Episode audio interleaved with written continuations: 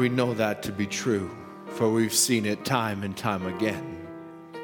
How you've come through for one after another, after another. Lord, that we have a promise, Lord, that if we could have the right mental attitude toward any promise of God, it would bring it to pass.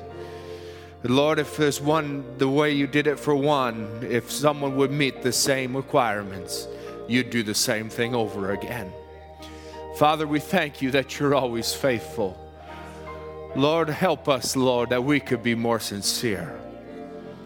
Lord, that we could come and just come into your presence with a great thanksgiving, Lord. And Father, a desire and a hunger for you. And truly, that's what's here tonight, Lord. And for you are here in our midst. You said if two or three would gather together, not just mentioning the name of Jesus, but Lord, we've gathered in your name. We've come, Lord Jesus, with expectation that Jesus, the King of Kings and the Lord of Lords, would come and speak to us. That our Redeemer and our Lover would come and speak once again, Lord. And Father, we ask that you would have the preeminence. Thank you, Lord, that you're pleased with the songs that we sing. Thank you, Father, for the people that have gathered together. Thank you for those who have streamed in, Lord, that, Father, they might receive from you. And Lord, we thank you for your word. Lord, that you would come and break it once more, Lord. We commit it to you now in the name of Jesus Christ, I pray. Amen. Amen. Let's take our Bibles together. Thank you, Brother Michael. Amen. Turn to the book of Isaiah, Isaiah chapter 59.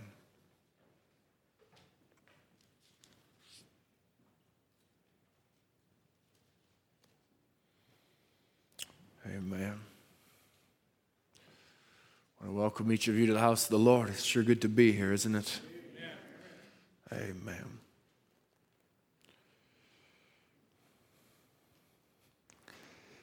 Amen. Sorry, just this thing's bugging me. I don't know why.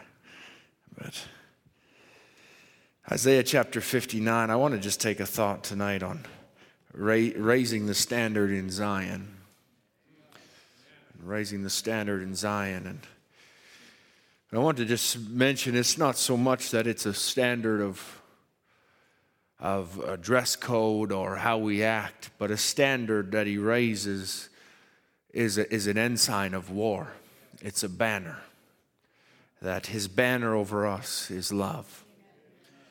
And I want to just take it from Isaiah, familiar scripture. We like to quote this all the time, but to read it from the scripture now in verse 50 verse 19 it says so shall they fear the name of the lord from the west and his glory from the rising of the sun then the enemy shall when the enemy shall come in like a flood the spirit of the lord shall lift up a standard against him and the redeemer shall come to Zion. And unto them that turn from transgressions in Jacob, saith the Lord. As for me, this is my covenant, saith the Lord, my spirit that is upon thee, and my words which I have put in thy mouth shall not depart out of thy mouth, nor out of the mouth of thy seed, nor out of the mouth of thy seed's seed, saith the Lord, from henceforth and forever. Amen. May the Lord his blessing to the word. You may be seated. I wonder if you could just turn with me over to John chapter 12.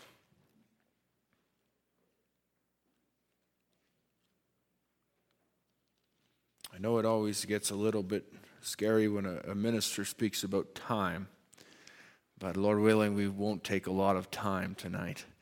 I'd like to keep it a little more precise. I was just thinking the other day of how many of the services recently have gone on beyond an hour and things. I thought, my, the people here are, are, are so, such fine character.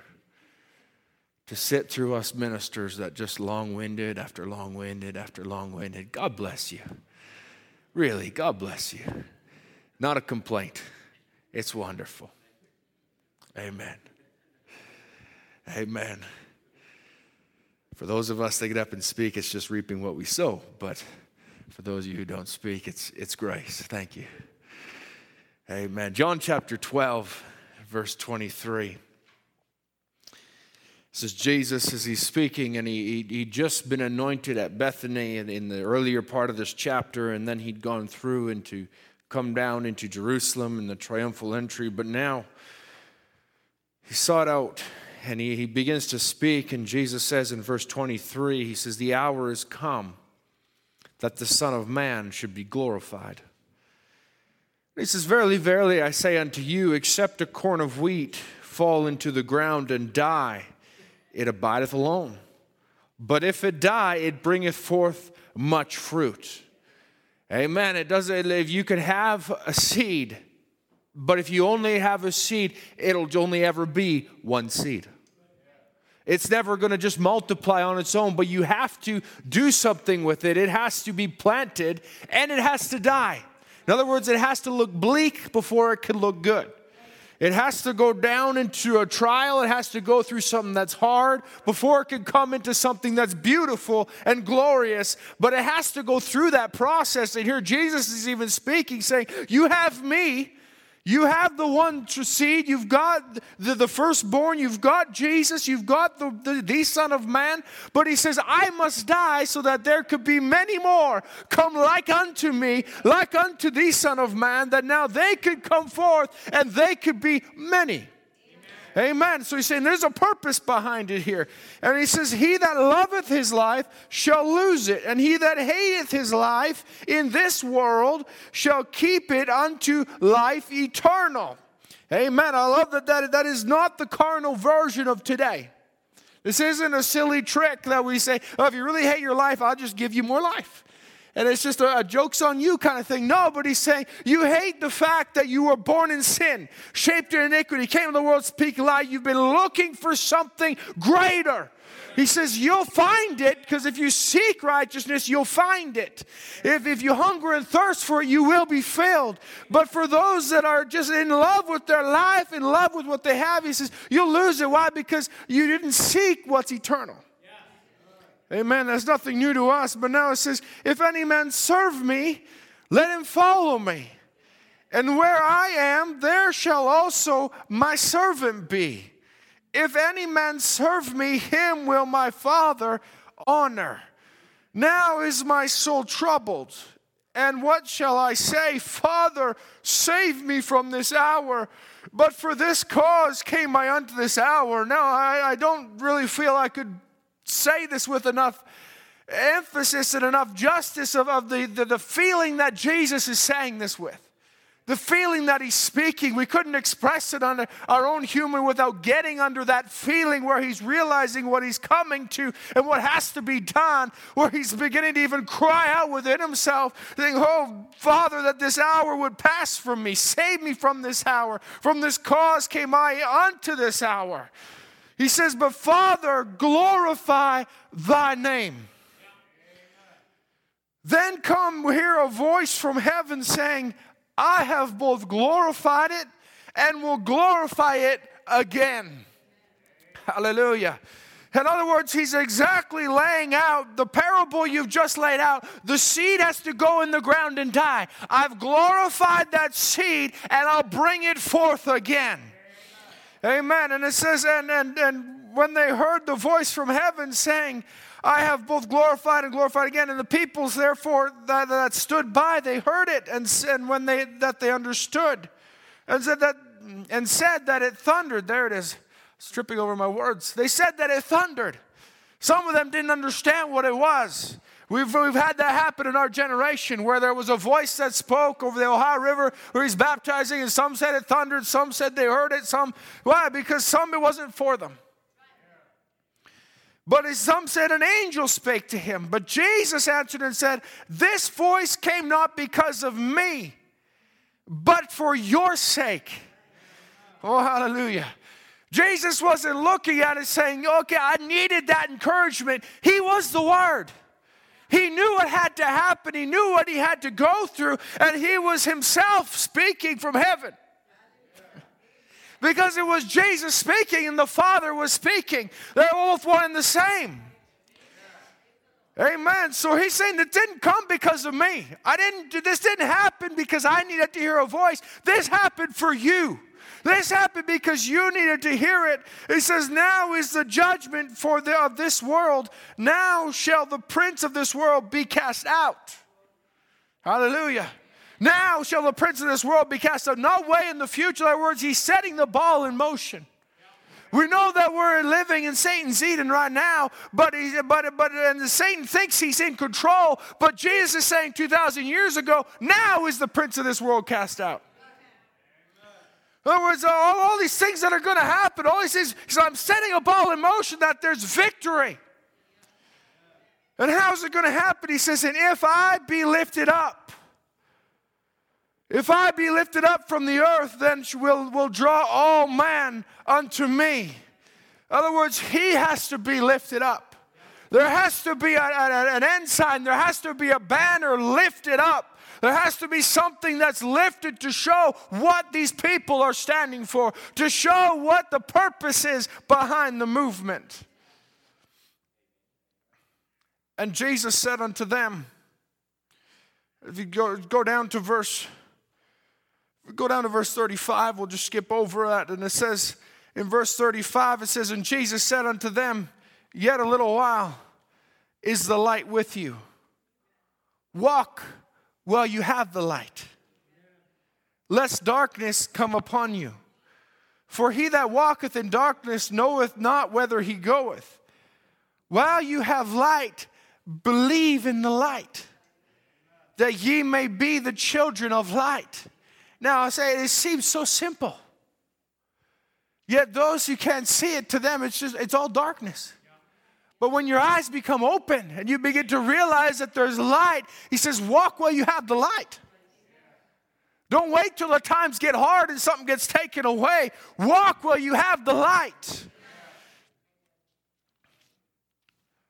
Let's jump down to verse 44. Forgive me for reading so much and just, just carrying on through it. But Jesus cried and said, He that believeth on me believeth not on me, but on him that sent me. And he that seeth me seeth him that sent me. I am come a light into the world, that whosoever believeth on me should not abide in darkness. If any man hear my words and believe not, I judge him not. For I came not to the world to judge, but to save the world. Now he's speaking of his first coming. But then in the very next verse is, But he that rejecteth me receiveth not my words, hath one that judges him, the word. That I have spoken, the same shall judge him in the last day. He says, For I have not spoken of myself, but the Father which sent me, he gave me the commandment which I should say, that what I and, and what I should speak, and I know that his commandment is life everlasting, and whatsoever I speak, therefore, even as the Father said unto me, so I speak. I, the Son could do nothing but what he sees the Father doing first. Amen. He wasn't speaking anything but what the Father gave him to speak. In other words, he was only speaking the word. He said, I didn't come this time to judge you. I came here for this purpose that the Son of Man might be lifted up. I came here so that I could draw man unto me. I came here so that I could save, so that I could bring salvation to the world, so that I could put the atonement into full effect, so that I could bring all of these things.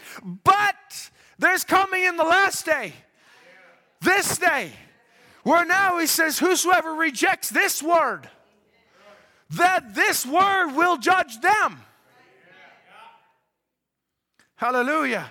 And it wasn't just a man speaking, it was God speaking that we have to receive the light, as he said to the disciples. And he began to ask them, um, um, Will you also go from me? And they turned to him and said, To who will we go? Thou alone hast the words of eternal life. You alone have the light for this day. You alone have the way so we could see the pathway clear in front of us. Amen. We've had the, the, the, the, teachings of the Pharisees for so many years. We've had 400 years without a prophet. We've had all these things, and nothing's good has come from it. But finally, there's someone's here that's making it all live. Hey man, you, you get what I'm saying? That finally what's happened, we've had generation after generation after denomination after denomination that has risen up and risen up, but finally there came one. That Jesus came in, lived through, and made the scripture live again in our day so that finally we could see this is the light. So while there's light, walk in the light. Don't go to a different way. This is the word, this is the ensign of war that is raised up against the enemy. He's not going to raise another one up. He's not going to raise up and say, well, maybe that was wrong. Maybe we need to fight flesh and blood now. No, he raised up the Word of God. And he said, This is what will be the judgment. This is the ensign. This is what people are going to be judged by in the last day. And the only way he could make it a judgment is he had to bring about a seventh angel message that would unlock all the mysteries in it so that there could be no more excuse. Now, I want to take from the message when their eyes were open in 1956. Brother Branham talks about omnipotence, and he says, Omnipotence spoke at every junction. We know he speaks on this, and we'll get into a little bit when he preaches the message junction of time. There's junctions that happen in time, and this is one of them where Jesus says, The hour has come. In other words, Brother Branham says that was signifying there's a junction in time here. And what's happening at this time, this is the last few words in this chapter, uh, chapter 12, that Jesus speaks to anyone other than his disciples before, before he's crucified and begins to impart uh, wisdom and revelation unto them. If you go down verse 13, he's, he's there, wash the disciples' feet. He's, he's at, the, at the Last Supper, and then he dismisses Judas. And then he goes into chapter 14, he's speaking to his disciples. Chapter 15, he's speaking to his disciples. Chapter 16, to his disciples. Chapter 17, he's praying. But now in chapter 12, he's speaking to the Gentiles come to me, speaking to them, and some of the last words, what is it? It's the omnipotent God. He's saying, I didn't speak of myself. It was omnipotence, almighty power that was speaking. He says, an omnipotent spoke at every junction, and when the church cooled off and the omnipotent spoke, miracles takes place. And this is the junction of all junctions. This is the end time. That's where we're right now. This is the end time. When Brother Branham was here, well, what happened in 1963? The seven seals were revealed. They were taken off the book, and, we could see the mysteries that were revealed by the seven seals being taken off, and, uh, and they were broken. And now, finally, what's happening? It's a junction of time, and it ushers in the end of time. He says, This is the junction of all junctions. This is the real deal. This is the end. What's happening? Omnipotence has spoken again. He says the end of the whole history of world is right now at hand. So you can see, you can expect omnipotence to speak. He says, and you can expect the greatest and the mightiest miracles that have ever happened on the earth will happen in the next few years to come. If Jesus tarries, it will be. Now remember, this is in 1956. He's speaking this. Let me say this it wasn't raising the dead, that had already happened. Right? Jesus did it. Different ones have done it down through because God always answers to faith. But now it was, that wasn't what he was talking about. He's saying the greatest miracle. What were these miracles? That God, the Lamb, would come and take the book. This was a miracle that now that Jesus Christ Himself would come down and live in a people, a miracle beyond what it has ever been before. That it wasn't just a portion of the Holy Spirit, but rather that God Himself was coming down in a seventh seal. saying that you're going to see the greatest of miracles take place. He says, and watch for Satan to raise up to his too. He says, when all of heaven turns loose, all of hell turns loose.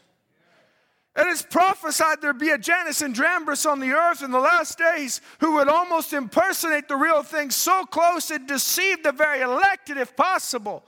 He said, We're looking for that too.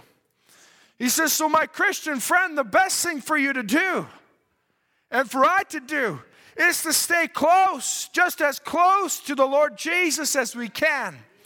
Love Him and pray daily that God will help us and guide us and will be on His side when the end finally comes. That's our desire of our heart, and I'm sure if we're sincere in our heart and study His Word and receive all that He has for us, we'll not be deceived by the Antichrist and his power.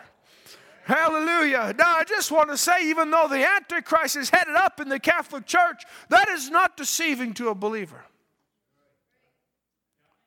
Are you with me?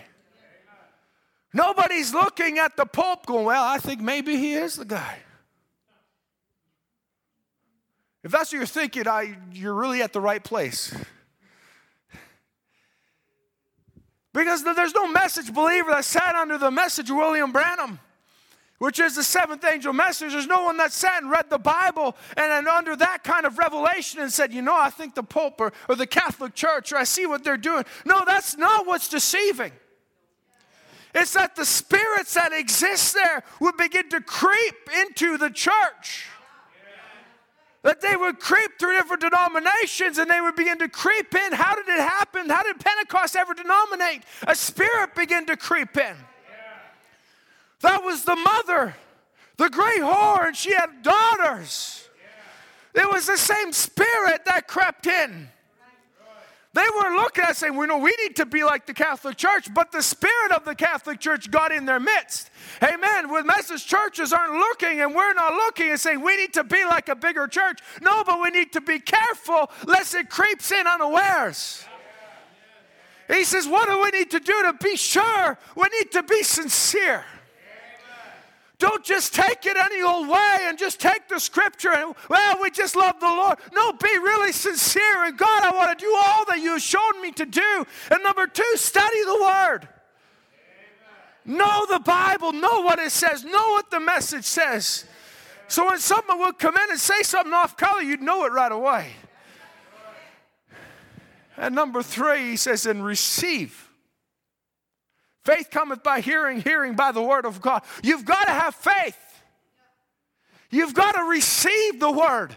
In other words, don't just intellectually understand it. You've got to receive it into your heart to be a reality in you. You have to receive all that He has for you. And what is all that He has for you today? Oh, how much time do you have now?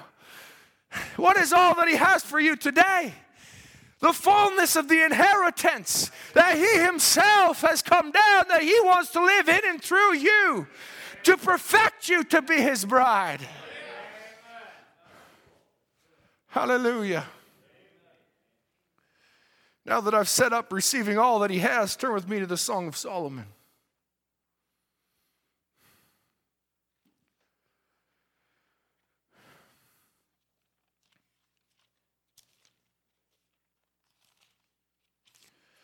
Love this book, but I, I don't preach on it often, even though it's never been more pertinent than it is today. Because I believe we're not just a church flirting with Jesus. We're not among those flirters, as Brother Branham calls them. We're not just reading the scripture and say, oh, that's nice poetry. But we want to be sincere in the word and say, Lord, what is this trying to reveal to me? And down through the ages of time, men have looked at the Song of Solomon and they've looked at it as poetry, they've looked at it as a song, looked at it as a nice story, as a wonderful love letter. But there's something deeper to a bride and to a bridegroom. And we'll just read chapter 2. It says, I am the rose of Sharon, the lily of the valleys. As the lily among thorns, so is my love among the daughters. In other words, this wasn't the only one. We're not the only church. Brother Branham says there'll be churches, churches, and he says there'll be brides, brides. We weren't the only one, but he says this one. This one is the, is the rose. This one is the lily among thorns. In other words, the rest of them to him were a bunch of thorns. To him, he says, This is the rose, this is the lily that I've been looking for. As the apple tree among the trees of the wood, so is my beloved among the sons. I sat down under his shadow with great delight, and his fruit was sweet to my taste. He brought me to his banqueting house, and his banner over me was love. Praise be to God that God didn't set up a banner of oppression and servitude. He set up a banner of love where He said, This message that I've given you is my love being expressed as a bridegroom to his bride. He says, and I char, it says, in his left hand is under my head, and his right hand doth embrace me. In other words, you're in the embrace of God. Amen. There's so much in that scripture, but we'll go to verse 7. It says, I charge you, O ye daughters of Jerusalem, by the roes and by the hinds of the field, that you stir not nor awake my love till he please. Now, I want you to catch this when this is happening, when, he, when he's speaking about this. Is he sleeping? No, he's resting. In other words, this is speaking about a seventh seal. This is speaking about when all the work has been done and now the bridegroom is at rest and the bride begins to speak. Don't get all worked up in it, but enter into that rest. He says, The voice of my beloved, behold, he cometh, leaping upon the mountains, skipping upon the hills. My beloved is like the roll of the young harp. Behold, he standeth behind our wall. He looketh forth at the windows, showing himself through the lattice. I hope you see that when you get into the message and you dig into the scripture, and as you get on your knees in prayer, that Jesus is showing himself through the lattice. That you may not see him as face to face, but you're there, you're catching glimpses after glimpses after glimpses of the glory of Almighty God. He says, My beloved spake and said unto me, Rise up, my love, my fair one, and come away. Hallelujah. There's a message that isn't for everybody else. There's a message that's just for the beloved. Say, rise up. What did this message say when it came? What it was the message for? It was Eliezer calling out a bride, saying, Rise up, come up, Come into heavenly places. Come where you can have fellowship with Elohim. Just want to encourage you tonight. So if this is all you're getting, praise the Lord. He says, And for lo, the winter is past, the rain is over and gone. Oh, hallelujah. We got to read that scripture all the time in fall time. The winter is past.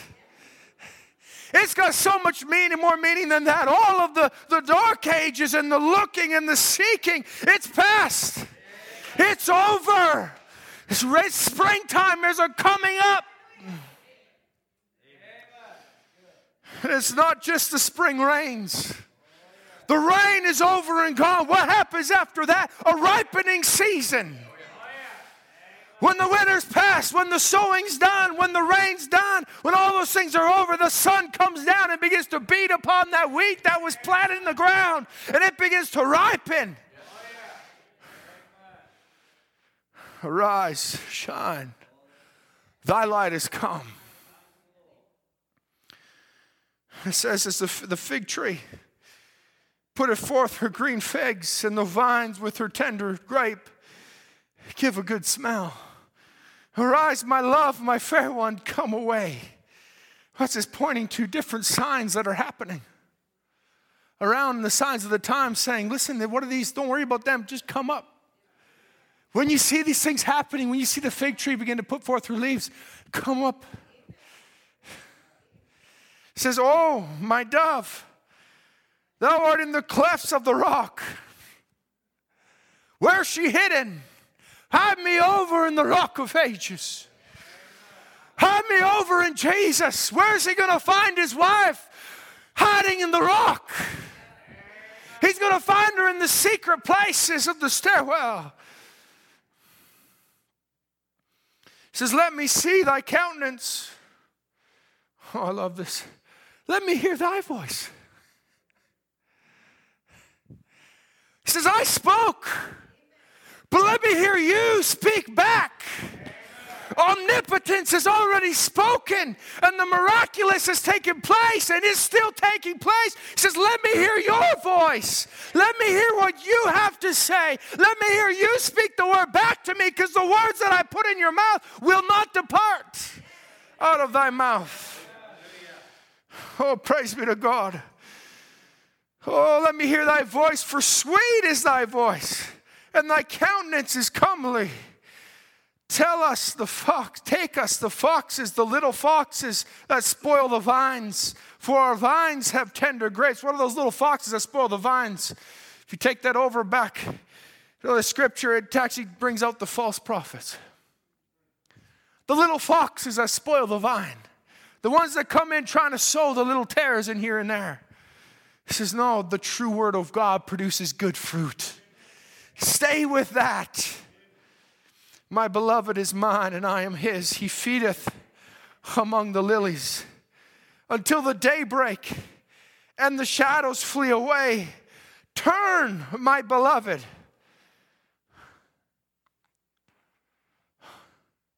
It's Brother Ed that said it, and it's even when Brother Branham saw him, it was the backside of a man.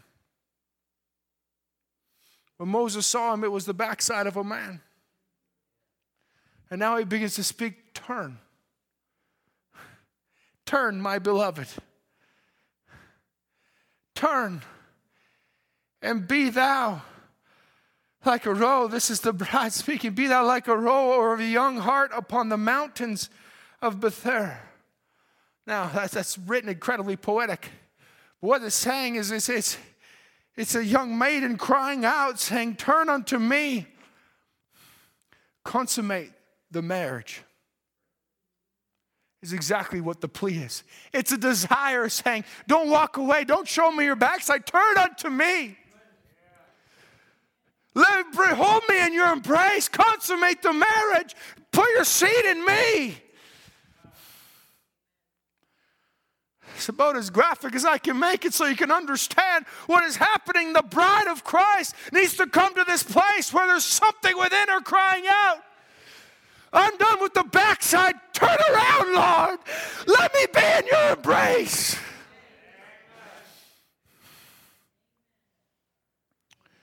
For the bride of Christ, omnipotence is spoken. We had the message come forth. Omnipotence spoke in the seals. It wasn't a man breaking seals, it was Jesus Christ. It was the Lamb that was slain. It was the Lion of the tribe of Judah that prevailed. He came forth. He broke the seals. It was omnipotence speaking in our day. And Brother Branham says when omnipotence speaks, the miraculous always follows. So I ask you, what are we living in? Hallelujah. We're living under the seventh seal. God in silence now, watching the miraculous unfold. Watching the greatest miracle lives turn from sinners into Jesus Christ on display. The day of the Lord is here. Malachi 4, familiar scripture to us all. Malachi 4, verse 5 says, Behold, I will send you Elijah the prophet before the great and dreadful day of the Lord. That's what we had. Elijah the prophet came and he, and he, and he, and he broke the seals and all of that. He brought, after that, the message was to the bride after that. I want you to catch that the message was to the bride after that. Before that, it was under a man anointing, that it was still under the same anointing that Pentecost was under, is still under that anointing. But now, after the seals, there came an eagle anointing where it says, Come up, my love, my friend, come away. He says, I've received Elijah before the great to those that have caught that voice, to those who heard the voice. The voice wasn't for him, it was for you. To them who heard that voice, it's a great day. Oh, it's a wonderful day. But to those who don't, it's a dreadful day. Even those when Jesus came in his first coming, when he was here, to those who heard the voice, and maybe perhaps for a season it seemed like a bad day because here was God, Jesus being crucified, and even for the disciples, for a season it seemed like a bad thing. You with me? It did for a season because they lost him. And they didn't have the full revelation of what was taking place, that this was the atonement being made that all of the promises were about to come alive. And they didn't understand what was going on until Jesus came back again. And then he went away again. And then he came on the day of Pentecost. Till finally they had a revelation. This was a great day. But now, when but to those who just, that was it, it was a terrible day. We lost him, man. We thought he was going to deliver us from the Romans. All hope was lost. And now you got these 12 guys going around like drunk men. There was more than that in the upper 120 in the upper room. Going around like drunk people, prophesying and speaking in tongues and all these things. Man, this is terrible. Jesus, I mean, he spoke, at least it was at least it was audible, right? Like it was in parables, but at least it was audible. But now these guys, they just all kind of blah, blah, blah. You with me? Because they didn't hear the voice. They didn't understand the Son of Man had to be lifted up. There's a lot of people today that don't understand what was happening. Through a seventh angel message, that there was a mighty angel that's come down, and his foot is on the land and on the sea, and he has an open book in his hand. There's a lot of people that aren't understanding what's that talking about to them. It's a terrible day. What's going to happen today? What, they don't. They still don't know what's going to happen today. Understand what I'm talking about? They got an election going on. They don't have a clue what's going to happen. Don't go out check your phones now. We got no idea. And it's okay that way. Because they didn't hear the voice. To them, that's the best they got. They're glued to their screen, they're glued to their phone, they're glued for some kind of news. Is my guy going to win? Is this going to happen? Is that going to happen? What's going to take place? Is the riots going to destroy the streets? Is everything going to, oh my goodness, the militias and all these things, it's going to be terrible. I mean, it's all prophesied, but they didn't hear the voice. But to them who heard the voice, why they're not down there looking at all that, but rather their, their vision is changed because to them it's just a calling saying, Look up, your redemption draws nigh.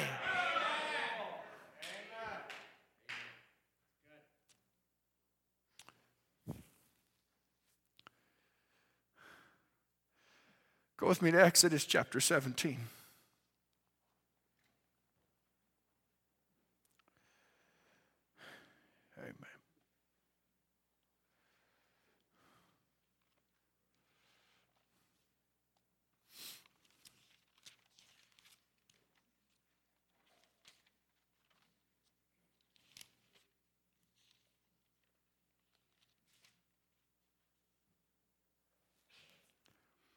Exodus chapter 17. This is where they fight and fight the Amalekites. Let's jump in at, at verse 12, if you will, Sister Ruth. It says, But Moses' hands were heavy. And they took a stone and put it under him, and he sat thereon. And Aaron and Hur stayed up his hands one on one side and one on the other side. And his hands were steady until the going down of the sun. And Joshua discomfited Amalek and his people with the edge of the sword. And the Lord said unto Moses, Write this for a memorial in a book and rehearse it in the ears of Joshua. For I will utterly put out of remembrance put out the remembrance of Amalek from under heaven. And Moses built an altar and called the name of it Jehovah Nissi. For he said, Because the Lord has sworn that the Lord will have war with Amalek from generation to generation. Now, here Jehovah begins to introduce himself as Jehovah Nissi. He is our victory, he is our banner. And now it is interesting to me that Moses, as he begins to write this as a memorial, he begins to say, He's Jehovah Nissi, and we will praise him. He's our banner because that he will have war. Not because we can all just go to sleep and everything's wonderful, but because there will be war with Amalek from generation unto generation. He's our banner from generation unto generation. So, all those that will trust in Him, they'll have victory. But He says, those that get out from underneath that banner,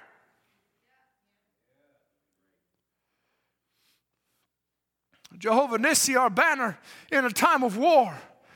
Even though the battle goes on, but it also says, as we read it in Isaiah chapter 59, that it says, The word that I've put in thy mouth shall not depart from thy mouth nor from the mouth of thy seed, nor from the mouth of thy seed's seed. In other words, though there'll be war from generation to generation, I've raised up a standard from generation to generation.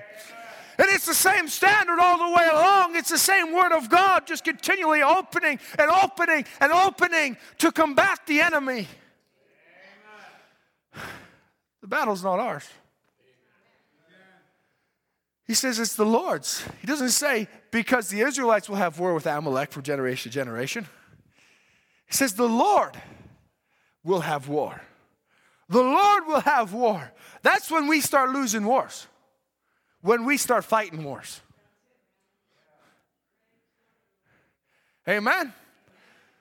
This is actually a lot where I'm going with the young people in a couple weeks. So here you go, young people.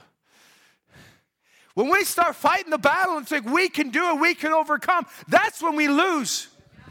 And don't worry, the devil, oh, he's a, he's a shrewd one. He'll let you win for a season or think you're winning just to get you high enough so it hurts more when you fall.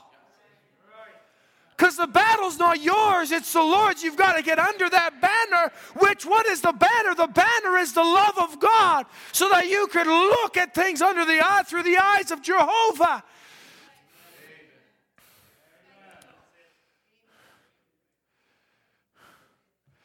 Hallelujah.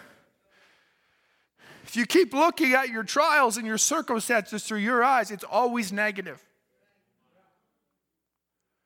It always hurts and you always wonder why.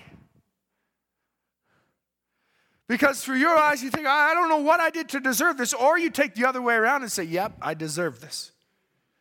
And then you just beat yourself lower and lower. I deserve this. I've been such a terrible person. I, I deserve this. But that's you trying to fight the battle or trying to understand what's happening. When in reality, is the Lord said, I'll have war with them. In other words, I'm the one here that's starting this ball rolling.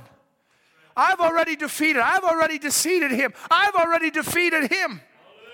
I'm the one that's already died on the cross, and I'm the one that's already paid for every promise in that book. I'm the one that's already brought it to pass. All you have to do is trust in it. What did I read? There was three things, right?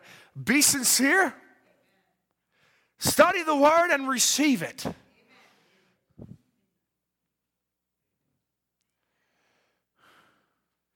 Hallelujah. His spirit raises the banner. Take the omnipotent word and stand.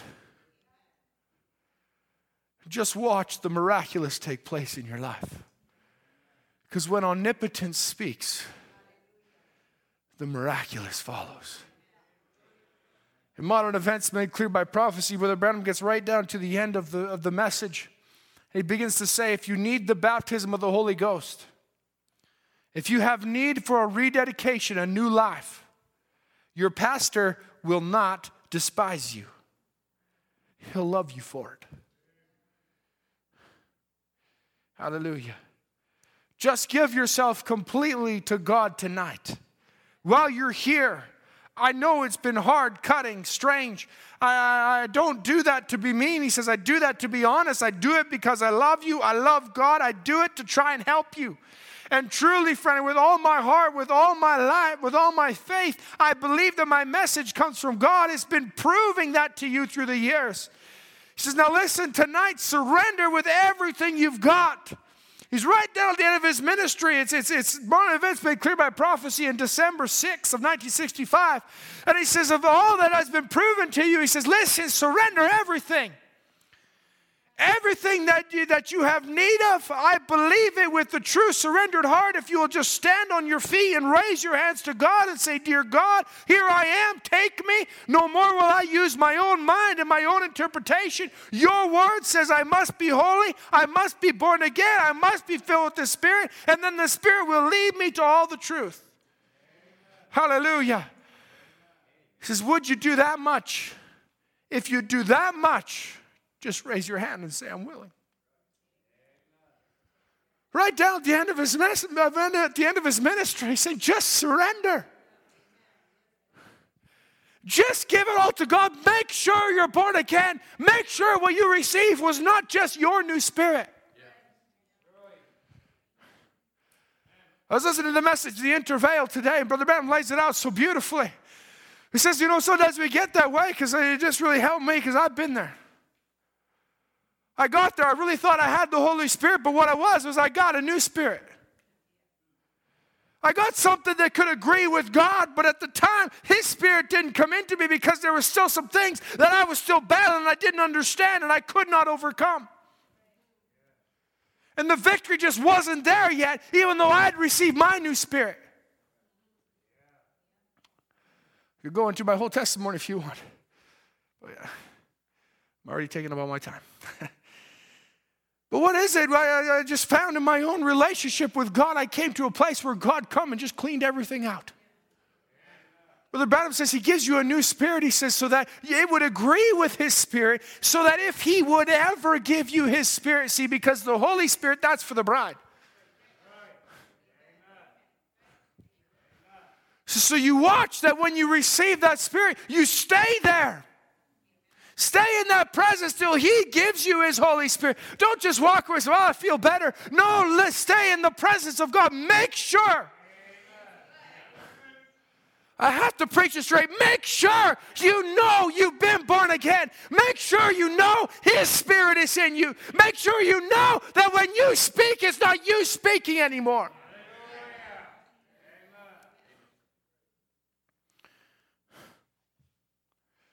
For the redeemed. The redeemed are not just living in another outpouring of the Spirit, we're living in the miraculous. Red's been preaching on that scripture, and I've been trying to stay away from it. But Rome, uh, Hebrews chapter 12, what have we come to? We've come to Mount Zion. This message is not just another move of the Spirit and a sweep of the Holy Spirit across to revive the people again. This is to bring us to Mount Zion, to bring us to the New Jerusalem, to bring us to the church of the firstborn, to bring us into His image. It was more than just a move of the Holy Spirit, it was Jesus Himself come down. Go with me to Psalms chapter 60. We'll just hammer this down a little bit.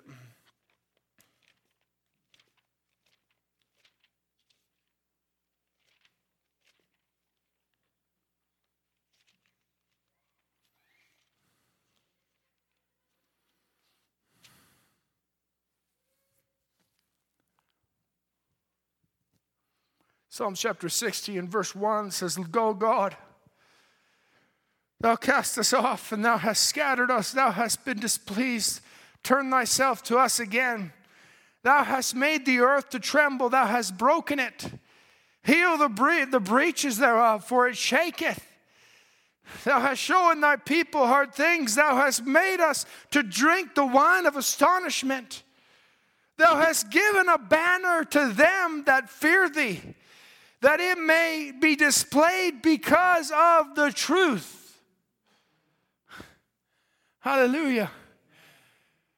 Display, speak the truth in love. The only way to display that banner is by the truth of Jesus Christ because the truth is not just a book, the truth is a person.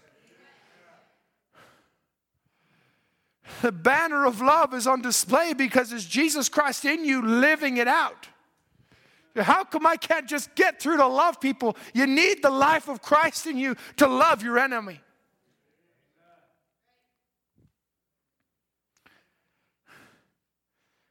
It says that my beloved may be delivered. Save with thy right hand and hear me. God hath spoken in his holiness.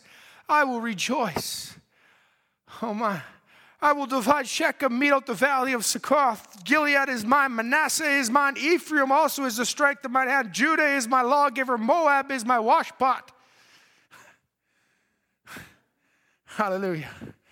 God didn't forget about them. Oh, when it come down to his people, he had a lot of good things to say. They're mine. That's my lawgiver. That's the strength of mine head. Oh, yeah, Moab, that's my washpot. Oh, Edom, I cast out my shoe. Will I, uh, Edom, over Edom will I cast out my shoe. Philistia, triumph thou because of me. They think they got it in control. The only reason any president can win is because God puts them there. So, who will bring me into the strong city? Who will lead me into Edom? Wilt thou, O God, which hast cast us off? Wilt thou, O God, which, which didst not go out with our enemies? Give us help from trouble, for vain is the help of man.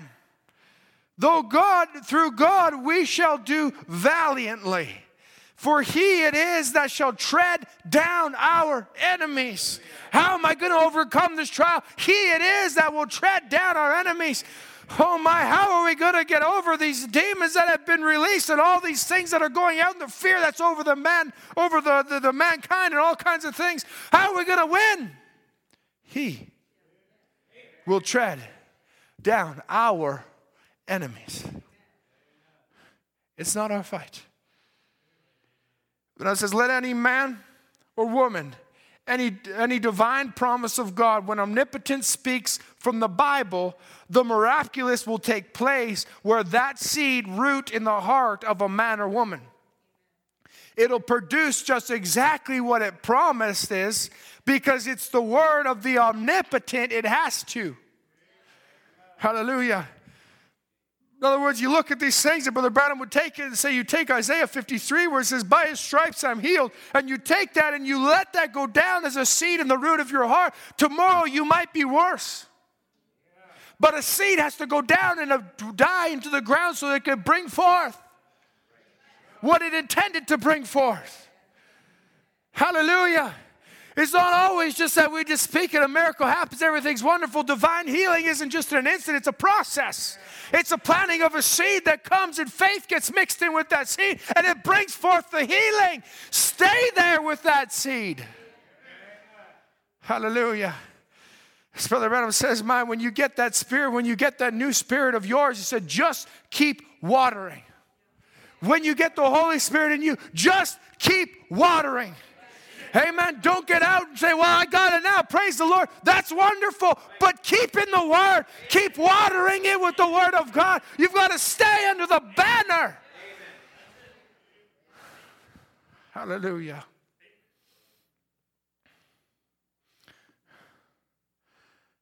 a little bit more time.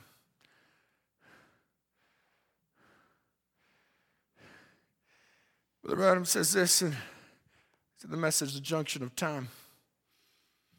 56, he says, And the Bible said, the first great impersonator would rise up, or the final, the great final impersonator would rise up yonder and sit on seven hills. He would wear a triple crown. He would give power and have power, insomuch to make fire come down from heaven, come down out of heaven in the presence of the people. He would do all that all that in the last days. Now, that might get a little more deceiving for a lot of people. We'll leave that. He says, but he would do that in the last days, all that in the last day. He says, but now how? That they would stand and impersonate people bowing at shrines of dead people and everything and rubbing bones and everything. He said, but they're, rub- while they're rubbing bones and bowing to shrines, omnipotent speaks and miraculous takes place. And they say it's a bunch of nonsense. But the church is growing. He says great revivals are all over the country. Signs and wonders are going everywhere. Angels are appearing to people. Signs and wonders are here. What is it, friend? We're at the end time. We're at the junction. Lift up your head, your redemption draweth nigh. Amen. So was he's saying there's a junction of time here happening. This is right at the beginning of 1956 when he came back and began to preach, and America rejected the gospel. But he says we're now at this junction of time, and what's happening with this junction of time?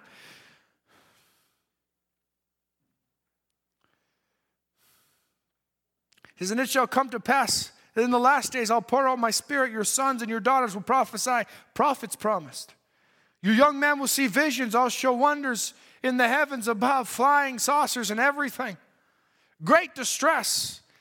The earth will be shaken with diverse big earthquakes will, will be coming and great volcanics will take place.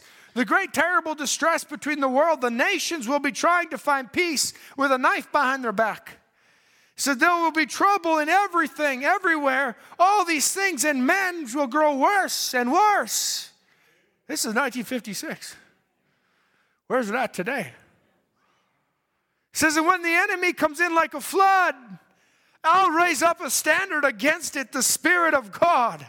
The junction time, the end of the road. It says Africa's roaring with big healing meetings. I thought that was fitting. Right now, Africa's roaring with great salvation meetings. Amen. But it says, and signs and wonders appearing all around the world, everywhere. What is it? The junction time, the end time. He says, horseless carriages are jostling through the broad way, all these different things. He said, the daughters of Zion, how they dress and walk, how that homosexuals and different things would appear, perversion, man would be going over a strong delusion. And all such things as that. How they would be heady, high minded, lovers of pleasure, more than lovers of God, truce breakers, false accusers. I, I, I just always marvel at that. Lovers of pleasure more than lovers of God. It doesn't say by a huge margin.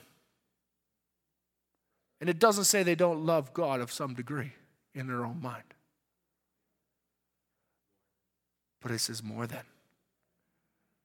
The Branham uses the example of of the Methodist woman that was the piano player in the church, and she married this one man that, that had an experience with God, and then, but she's seen the other people, they went to this other church, she's seen the other people, they dressed this way and they did these kinds of things. Pretty soon she began to dress that way. Then she left her husband, married this other one, broke up this other home. Then she went out and she ended up living in common law, and then she ended up smoking and getting cancer. And she ended up, she was on her deathbed, and it was the one where, remember, she's crying out, I'm lost, I'm lost. At the end, chances of her life. And as I was listening to that, even today, I begin to realize you know, there's people today, because we're living this close to the time, I truly believe there's people today that will not have that deathbed moment. Because there'll be a rapture. When you come and jostle the church door, so to speak, and then you realize, I'm lost, I'm lost. That won't be a deathbed sinking and a moment of realization, and a moment of, oh God, let me repent and let me come to you. It's too late. I don't say those things to scare you. I say that to make you sincere in your heart says in some of these days, my brother, my dear brother Jesus will come, and those who are hammering away in what they call fanaticism today and believing in the old fashioned gospel of Jesus, the omnipotent speaking, the miraculous taking place, he said, These signs shall follow them that believe. In my name they'll cast out devils, speak with new tongues, take up serpents, drink any deadly thing, it won't harm them. If they lay their hands on the sick, they shall recover. These things that I do, so will you. I'll be with you even in you. When you see these things begin to appear, don't get scared. Just lift up your eyes, lift up your head. Behold, your redemption is drawing nigh. Oh, some glorious day. I'll just close with this quote. I said I wouldn't keep you long, so I'll close with this. If the musicians even want to come. It says, Some glorious day. Oh, we who were once dead in sins and trespasses, what happened? Omnipotence spoke. Was it the preacher? No. It was the word of God begin to be, come forth. The word of God spoke. It says we were going to hell, but omnipotence spoke. We've raised from hell to glory, and someday we'll eat the banquet supper at the last day. Omnipotence speaks. God's word is omnipotent. We believe it and have raised from death unto life. He that heareth my words and believeth in me, though he were dead, yet shall he live. Whosoever liveth and believeth in me shall never die. Omnipotence. He says, We're like Noah building away on an ark. The miraculous will take place someday when the rapture comes and Jesus comes. We're at the junction now. Think about that for a moment. So we're like Noah, building away on an ark. He just kept building away. People were laughing at him, laughing at him, laughing at him, telling him crazy, calling him all kinds of things. You know, we have a, a little of a Bible story and drama that we've listened to many a times. And they were all gathered around laughing at him because here this boat was finally built and it was pitched within and without. And here's Moses preaching and he's, he's or Moses, Noah preaching, and he's, he's calling for the people to repent and come into the ark. And, and they're all just laughing away, but also everything grows, dark, grows silent because there's just these birds begin to come. And all these animals start coming in, and people are looking around going, What in the world? Who's, who's hurting these? Who's hurting the lions? Good luck with that. God's doing it. Who's causing all these birds to come? Who's causing the elephants to come? Who's causing these ones to come? God was causing them to come. And God, in His grace, even caused the snakes to come. He caused them all to come and get in the ark. And then all of the silence began to happen. They begin to wonder maybe. But it was too late at that time. When all of them got in there, then all of a sudden the, the door began to close. And Noah was in the ark for so long. I can't remember how many days he was in the ark exactly, but he was in the ark there before it even started raining. Hallelujah. He says, We're like Noah, just staying with the truth, staying under that banner. Everybody making fun, saying, Don't you see Jesus ain't coming? look, you guys all dressed in this way still? You still talking this way? Uh, what, what is this? It's never going to happen. Yeah. Till things begin to take place. Till you begin to see signs begin to happen, wonders begin to happen. All of a sudden they start to wonder. Maybe. But then it's too late.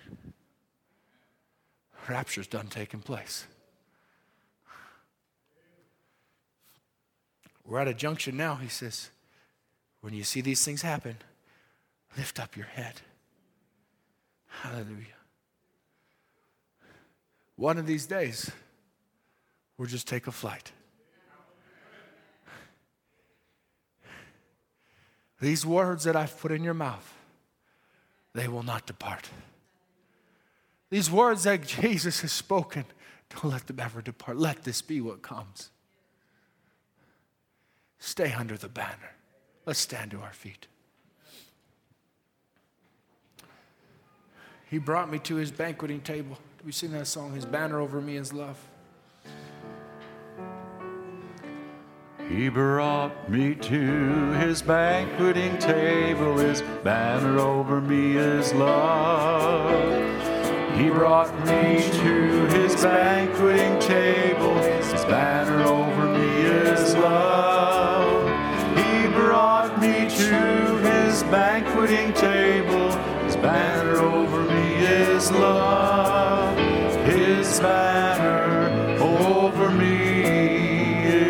Love. Oh, he set straight paths before my feet. His banner over me is love. He set straight paths before my feet. His banner over me is love. He set straight paths before my feet. His banner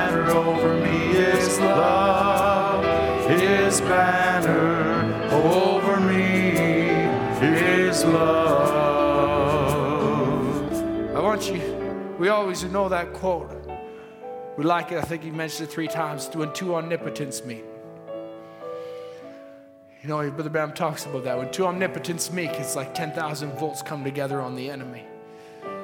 Anything is possible. But as I was reading through this today, I began to realize the Spirit of God is omnipotent. That's the Spirit you've received. The Word of God is omnipotent. See, but they're one and the same. They absolutely are. They agree in one. And when they meet, anything's possible. You don't got to go and meet an angel one day or meet Jesus Christ in the flesh. No, just take him at his word. Let the Spirit of God through you just take God at his word. When two omnipotence meet, anything is possible. Amen. We sing that last verse together. I am my beloved's, and he is mine. I am My beloved's and he is mine. His banner over me is love. Well, I'm my beloved's and he is mine. His banner over me is love. Well, I'm my beloved's and he is mine. His banner over me is love. His banner